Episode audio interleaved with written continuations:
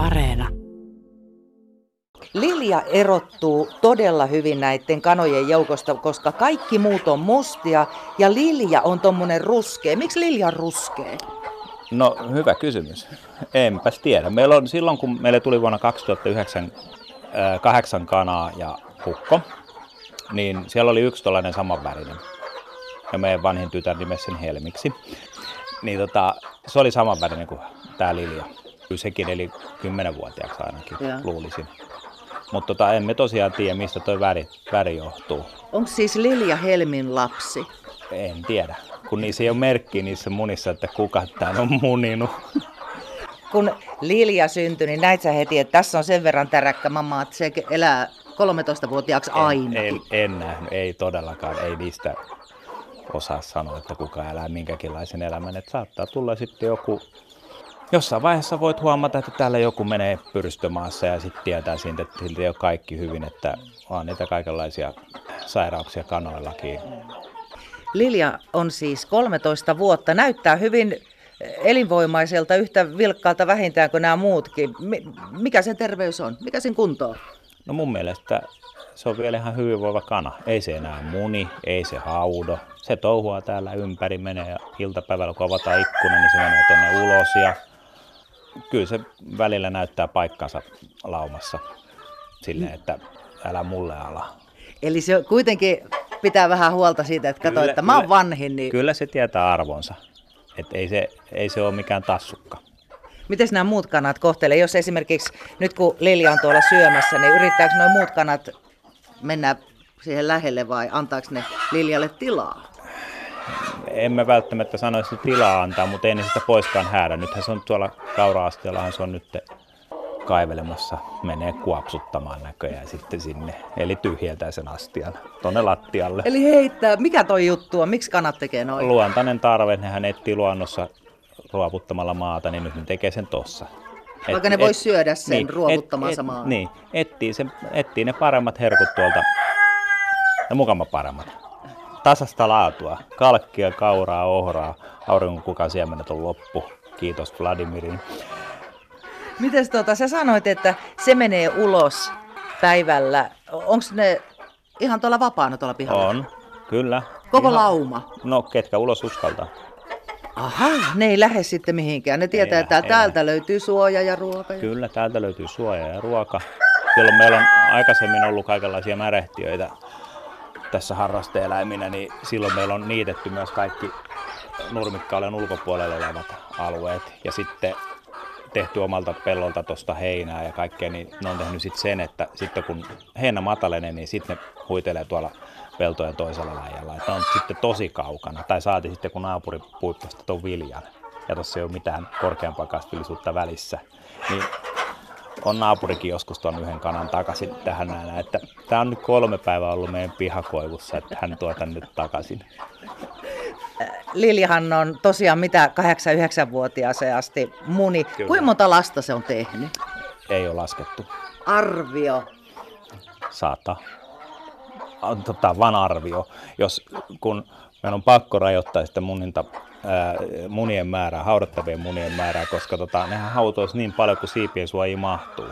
Meillä on silloin alkuaikoina on ollut silleen, että aiku kiva, kun ne alkaa hautamaan, no laitetaan vähän lisää munia. Ja sitten kun ne on siellä siivet levällä ja kymmenen munan alla, niin se on vähän hankalaa. Niin Tipuja tulee. Täällä on muuten aivan ihania tämmöisiä, onko nämä viikon vanhoja tipuja? osa on kaksi viikkoa, se osa on viikon vanhoja. Ne on sitten kauhea söpöjä. No niin, ne. on ne, niin. Onhan ne, onhan ne aika moisia tällaisia pieniä. No miten läheiseksi toi Lilja sulle on tullut? Se on kuitenkin 13 vuotta, vuotta sulla ollut. Ei mulla nyt niihin mitään sellaista hirveätä tunnesidettä. Se on vaan jäänyt silleen, kun se on tosiaan kun se on eri värinen, niin sen tietää, koska se on syntynyt. Ja tietää, että meillä on se vanha kana. Ja sitten, oliko se nyt sitten kevät-talvea, kun se MTTltä se Petra Tuunainen kyseli sähköpostitse, että kellä ne alkoivat selvittää sitä, että minkä ikäisiä maatiaiskanoja olisi. Niin me nyt sitten tuosta kirjoitin, että meillä on tällainen. Niin tämä olikin sitten aika nestori. Tää on, tää on aika nestori. Sä et siis ota sitä syliin ja rapsuttele ollenkaan. Ei meillä ole pietty ikinä kanoja sylissä. Ei meillä on ne kissat ja koira. mitä pidetään sylissä. Kissat ja koira. Tarvit, tarvitsee Simo herätyskelloa vai herättääkö nämä sut? Kyllä meillä on ikkunat kiinni täällä kanalassa sekä talossa, että ei se kuulu sisällä. Että on kuitenkin paksut piiliseinät tässä kanalassa ja vielä hirsikerta tuossa ympärillä. Tietysti vaan on yksikertainen lasi, niin jos talous on ikkunat auki, niin kyllä se kuuluu jollain lailla. Monelta mutta ne herättää. Ehkä juhannusaikoihin, niin neljän aikoihin. Aina välillä kuuluu semmoisia omituisia ääniä, kun äsken ne kotkotti, niin kuuluu semmoinen "Rrrr". Niin mikä se ääni on? No kyllä me vähän sanoisin, että se oli sellainen huomio kukolta, että hei, täällä on nyt jotain outoa. Se on tuo toimittaja. niin, tai sitten se oli se kissa. Ai niin, meillä oli Mirrikissa tuossa äsken tuota, myöskin täällä ja hän kauheasti jutteli ennen lähetystä, mutta nyt hän sitten lähti pois. Mutta tosiaan nämä on Iitin kannan maatiaskanoja. Mitä se tarkoittaa, että Iitin kannan? Öö, ymmärtääkseni tämä on niin kuin löytynyt Iitistä, tällaiselta vanhalta herralta, jolla sit niitä on ollut. Ja sitten jossain vaiheessa Lukella kautta MTTllä on alettu pitää sitten kantaa tai niin kuin yllä rekisteri, että missä on tällaisia niin kuin maatiaiskannan kanoja, että niillä on, niitä kantoja on aika monta Suomessakin. Niitä on kymmenen eri kantaa. Mitä muistat Iitin kannan lisäksi? No se savitaipale, mikä on tässä ihan lähellä. Sitten on tyrnäväläinen, piikkiöläinen, hornio, Jussila. Onko niissä muuta Aina. eroa kuin se, että ne on tietyiltä alueilta lähtöisin? Öö, mä olen nähnyt sellaisen geneettisen kartan, mutta kun niistä ei ymmärrä oikein hirveästi, kun ei ole tota, omaa ammattialaa oikein noin. No tiedätkö että onko joku kanta sitten valkoinen, koska nämä on mustia. Mulle, mä kuvittelin, että mä tuun Ei, valkoisten ei, kanojen. Ei, ei yksikään maatiainen ei ole mun mielestä musta. Et ne on kaikki Okei. tällaista, äh, jotkut on vaaleampi, ne on enemmän ruskeita, mutta nämä ittiläiset on, oliko niin, että määritelmässä on, että 80 jotain prosenttia pitäisi olla mustia iittiläisistä. Ja niin kuin näistä nyt on. Ei täällä nyt hirveän, ei tää hirveän kirjavaa porukkaa ole. No ei todella. Eihän noista ota selvää erota, että kuka on kuka, paitsi sitten Liljan selkeästi erottaa, kun se on ruskea. Liljan vieressä on sitten toisen kaveri, valkovuokko. Tuommoinen kirjava. Niin, tuolla missä on valkoisia pilkkuja mustalla pohjalla, niin se on sitten. Ja sitten näillä on joillain on jotain nimiä, lapset on antanut, siellä on popcornia ja Mutta silloin kun te 13 vuotta sitten otitte ne ensimmäiset kanat, joista syntyi muun muassa tuo Lilja, niin minkä takia te päätitte ottaa kanoja? Tämä tuli mulle täysin yllätyksenä. Aha. Että tota, mulle vaan oikeastaan kerrottiin, että tuohon rakennetaan kanala ja meille tulee kanoja. Sitten me yhtenä toukokuun sunnuntaina lähdettiin hakemaan kanoja Iitistä, sieltä vanhalta herralta. No minkä takia just Iitin kannan maatiaiskanoja? Oliko se ihan suunniteltu, että näitä me halutaan? Me luulen, että se oli vähän logistinen juttu. Iitti on lähimpänä. Aivan. Ja te olette siis sitoutunut semmoiseen ohjelmaan, että te pidätte yllä tätä Iitin kannan maatiaiskanaa. Ja mitä se tarkoittaa ihan käytännössä? Meillä annetaan niiden autoa, harrastaa tai siis toimia niin kuin lainomaisesti. Eli ne saa puopsutella täällä, kulkea ulos, niillä on ikkuna, mistä tulee luonnonvaloa. Ne saa lisääntyä.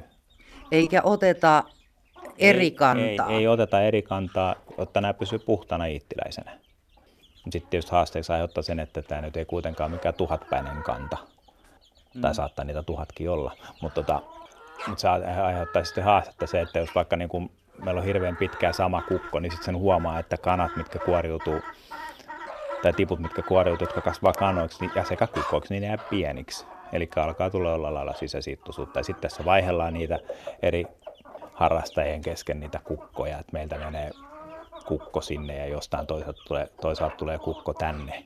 Niin sitten kun alkaa selvittää, no meiltä meni kukko tonne ja siellä hait kukon sieltä samasta paikasta. Nämä onkin itse asiassa nämä on melkein veljeksi esimerkiksi, kun menee vähän vaikeaksi.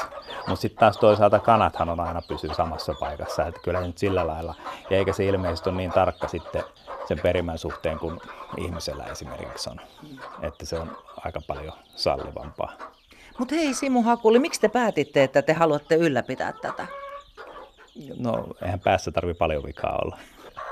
No se oli, vaan, se oli vaan sellainen ajatus. No miksi ei tähän liityttäisi, kun tällainen on kerran olemassa.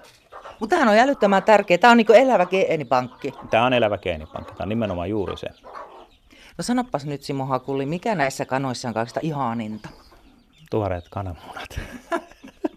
Kuinka paljon muuten noista, kun kanat munii, niin kuinka paljon noista menee ruokaan niin kuin ihan kananmunina ja kuinka paljon te annatte niiden tehdä tipuja?